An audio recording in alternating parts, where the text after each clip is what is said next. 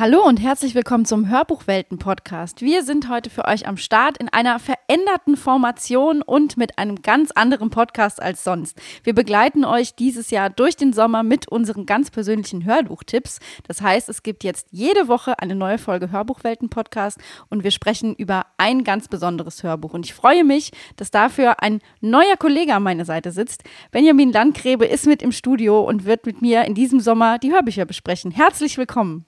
Ja, hi, schön, dass ich hier sein darf. Ich bin ja eigentlich gar nicht neu hier, weil ich immer im Hintergrund mit dabei saß, weil ich ja euch immer aufgenommen habe bisher. Aber ähm, jetzt darf ich auch vor dem Mikro sitzen und äh, mit dir diesen Sommer die Shorts machen und freue mich total. Du hast es schon richtig gesagt, unser Format heißt die Hörbuchwelten Shorts. Also wir packen in einer ganz kurzen Zeit ein Hörbuch für euch zusammen und dann könnt ihr die ganze Woche in diesem Hörbuch stöbern und euch das einfach mal reinziehen. Und wir fangen direkt mit unserem ersten Short-Tipp an.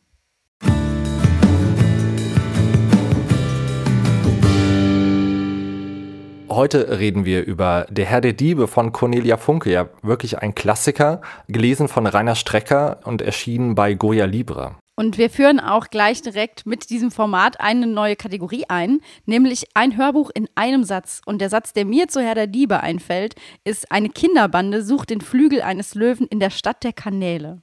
Ja, total spannend. Ihr habt es ja schon bei Instagram gesehen, unseren kleinen Teaser, der Satz zum Buch für heute. Und ähm, mich würde es auch total interessieren, ob ihr erraten habt, worum es denn heute geht eigentlich.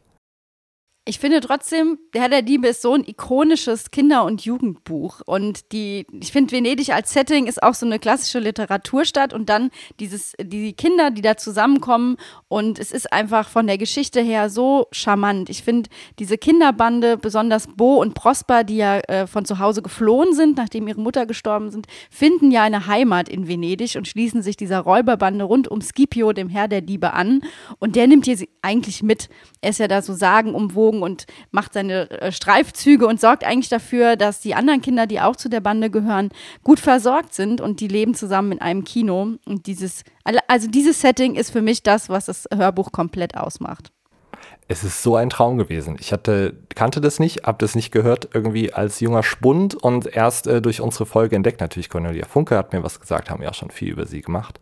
Aber es hat mich so reingezogen. Ich war noch nie in Venedig, aber ich habe gedacht, ich stehe da plötzlich auf dem Markusplatz. Die Tauben wollen sich bei mir auf die Schulter setzen und auch dieses ganze Leben als Kinderbande da irgendwie, gerade auch das Kino, also dass es nicht nur ein altes Lagerhaus ist, sondern ein altes Kino, das hat mich ich wollte wieder jung sein und irgendwie so einer Bande beigehören. Ja, das Sternversteck ist, glaube ich, das, was mir auch als Kind extrem viel gegeben hat. Also ich habe das ähm, gehört und gelesen als Kind tatsächlich. Äh, ich glaube, ich bin ja, habe ja schon hinreichend bewiesen, dass ich ein riesiger Cornelia Funke-Fan bin. Aber das ist nochmal ein Setting, was auch gerade zum Beispiel im Vergleich mit Tintenherz ist, mit nichts aufzuwiegen. Also die Vorstellung, du siehst als Kind, du liest das, du hörst das, wie sich Kinder so einen Raum zu eigen machen, dass es einfach dann noch mit dem Namen Sternversteck vers versehen wird, ähm, passt so schön. Und eigentlich wollte ich als Kind auch immer so ein Sternversteck haben. Was ich halt auch so toll daran fand, dass es ja schon so ein bisschen fantastisch ist, ne? gerade wenn wir so den, den Hauptplotpunkt später besprechen, aber es eigentlich total in der Realität auch gefußt ist. Ne? Also wir sind jetzt nicht irgendwie in Narnia oder äh, irgendwie im Nimmerland, sondern es ist halt unsere normale Zeit, aber so unter der Oberfläche äh, schlummert noch so ein bisschen Magie und das fand ich auch total toll und das hat mich auch gerade abgeholt. Und ja, als, als Kinder dann in so die Vorstellung, in so einer Bande zu sein, aber es ist ja auch alles okay. Also die leiden keinen Mangel, es gibt irgendwie nichts Schlechtes, die haben dann eine coole Unterkunft, äh, um das Geld wird sich immer gesorgt und sie können eigentlich ganz Kind sein und sich aber dieser ja, einschränkenden Welt der, der Erwachsenen so entziehen. Und das machen sie auch mit aller Konsequenz. Und da ist Scipio ja eigentlich der, der, der, sag ich mal, am nächsten noch zum Erwachsenenleben ist, weil er der Älteste ist. Ähm, er versorgt sie ja dann auch immer damit, dass sie dann zu dem äh, Rotbart gehen, dem, dem Hehler, der quasi das Diebesgut verkauft und sie mit äh, Geld versorgt. Und Scipio ist für mich eine ganz fassbare Figur, die trotzdem so viel Geheimnis hat, dass immer klar ist, da, da, da steckt noch was dahinter. Und dieses äh, Anteasern und dieses Kitzeln dieser, dieser Frage, was, was steckt dahinter, das ist auch so ein Thrill, der über die ganze Handlung eigentlich durchgezogen wird. Du hast richtig gesagt, ein Thrill. Also du weißt nicht genau, irgendwas muss mit dem sein, es muss was Besonderes sein. Dadurch, dass wir ja auch in so einem fantastischen Setting sind, kann es ja auch alles Mögliche sein. Vielleicht ist er auch irgendwie der lange Nachfahr eines berühmten alten venezianischen was weiß ich was oder so. Also man ist komplett gespannt herauszufinden und man wird auch nicht enttäuscht, obwohl es nicht so mega fantastisch ist. Genau, aber wie die Kinder quasi oder wie wir Leser und HörerInnen das erfahren, wer Scipio eigentlich ist, das hören wir uns jetzt in einer kurzen Hofprobe an. Aber sehr weit sind wir noch nicht gekommen. Bis vor einer Stunde haben wir vor dem Palazzo Pisani herumgestanden. Warum Scipio sich ausgerechnet den Palast für seinen nächsten Raubzug ausgesucht hat, ist mir ein Rätsel. Fast jeden Abend ist dort irgendetwas los. Feste, Empfänge. Ich glaube, alle vornehmen Familien der Stadt geben sich da die Klinke in die Hand. Wie will Scipio da jemals unbeobachtet reinkommen? Prosper zuckte nur die Achseln. Ihn und Bo hatte der Herr der Diebe bisher noch nicht zum Kundschaften geschickt, obwohl Bo Scipio ständig darum anbettelte. Meistens zogen Riccio und Mosca los, wenn es um das Beobachten der Paläste ging, denen Scipio einen nächtlichen Besuch abstatten wollte. Seine Augen nannte er die zwei. Es ist einfach, wie du sagst, so spannend ich höre selten so Jugenddinge und dann eher in meiner Freizeit so Crime- und Thriller-Sachen. Das, das holt mich gut runter irgendwie nach der Arbeit. Aber es ist wirklich Nervenkitzel und, und Gänsehautspannung gewesen. Und ähm, auch ja, dieses Setting, dass die Kinder alleine nachts unterwegs sind und, und da irgendwelche Sachen ausbaldowern und so. Ich hätte mich so gefreut als Kind. Ja, ich finde gerade in der Hörprobe kommen so zwei Sachen raus. Einmal Scipio, der in seiner, sag ich mal, in seinem Talent zum Stehlen unerreicht ist, auch für die Kinder, der immer der Letzte ist, der irgendwo reingeht. Also gerade der Dogenpalast ist ja so ein prestigeträchtiges Megagebäude in Venedig.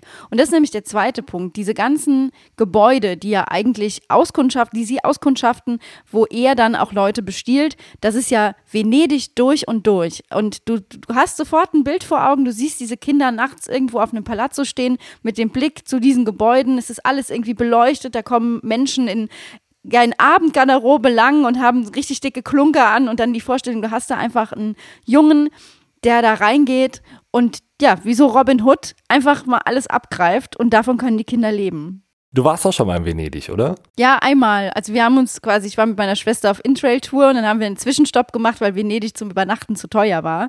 Ähm, und das ist das, du siehst es sofort, du, auch wenn es kein schöner Geruch ist, du riechst das ähm, aber du siehst vor allem diese, dieses weiße Pflaster, die Kanäle.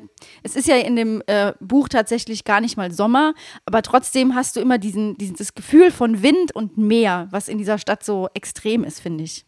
Das hatte ich tatsächlich auch, ohne dass ich Venedig kenne, aber ich, wie gesagt, kenne es nur irgendwie von Urlaubsfotos von meinen Großeltern und so. Und was für mich auch total die Verbindung mit Venedig war, und das ist auch so ein Punkt, wo mich dann das Hörbuch endgültig abgeholt hat, ist tatsächlich diese, diese Pestmasken, ne, die es damals gab. Und gerade die kannte ich irgendwie, also die, die Scipio trägt, kannte ich als Kind von so Abbildungen und ich fand das immer so gruselig. Und dass er dann das tatsächlich trägt, aber auch als Kind dann dieses, was ich total gruselig fand, so als, ne, übernimmt für sich als, als Maske, das fand ich auch total stark. Und da, nicht, da war ich komplett dann irgendwie ange, angekommen in der Handlung das kommt mir gerade jetzt direkt, es ist ja eigentlich ein Superheldenkostüm, was er trägt. So der venezianische Superheld, vor allem für die Kinder. Also das denke ich mir halt. In ihrem kleinen Kreis ist er so der, der Held eigentlich und ist ja dann auch derjenige, der den Auftrag von äh, Barbarossa bekommt, den Flügel zu stehlen, worum es ja in der ganzen Handlung eigentlich geht. Du hast total recht.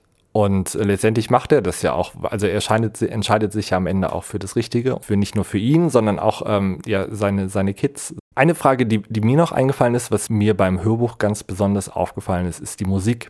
Wie, wie standest denn du dazu?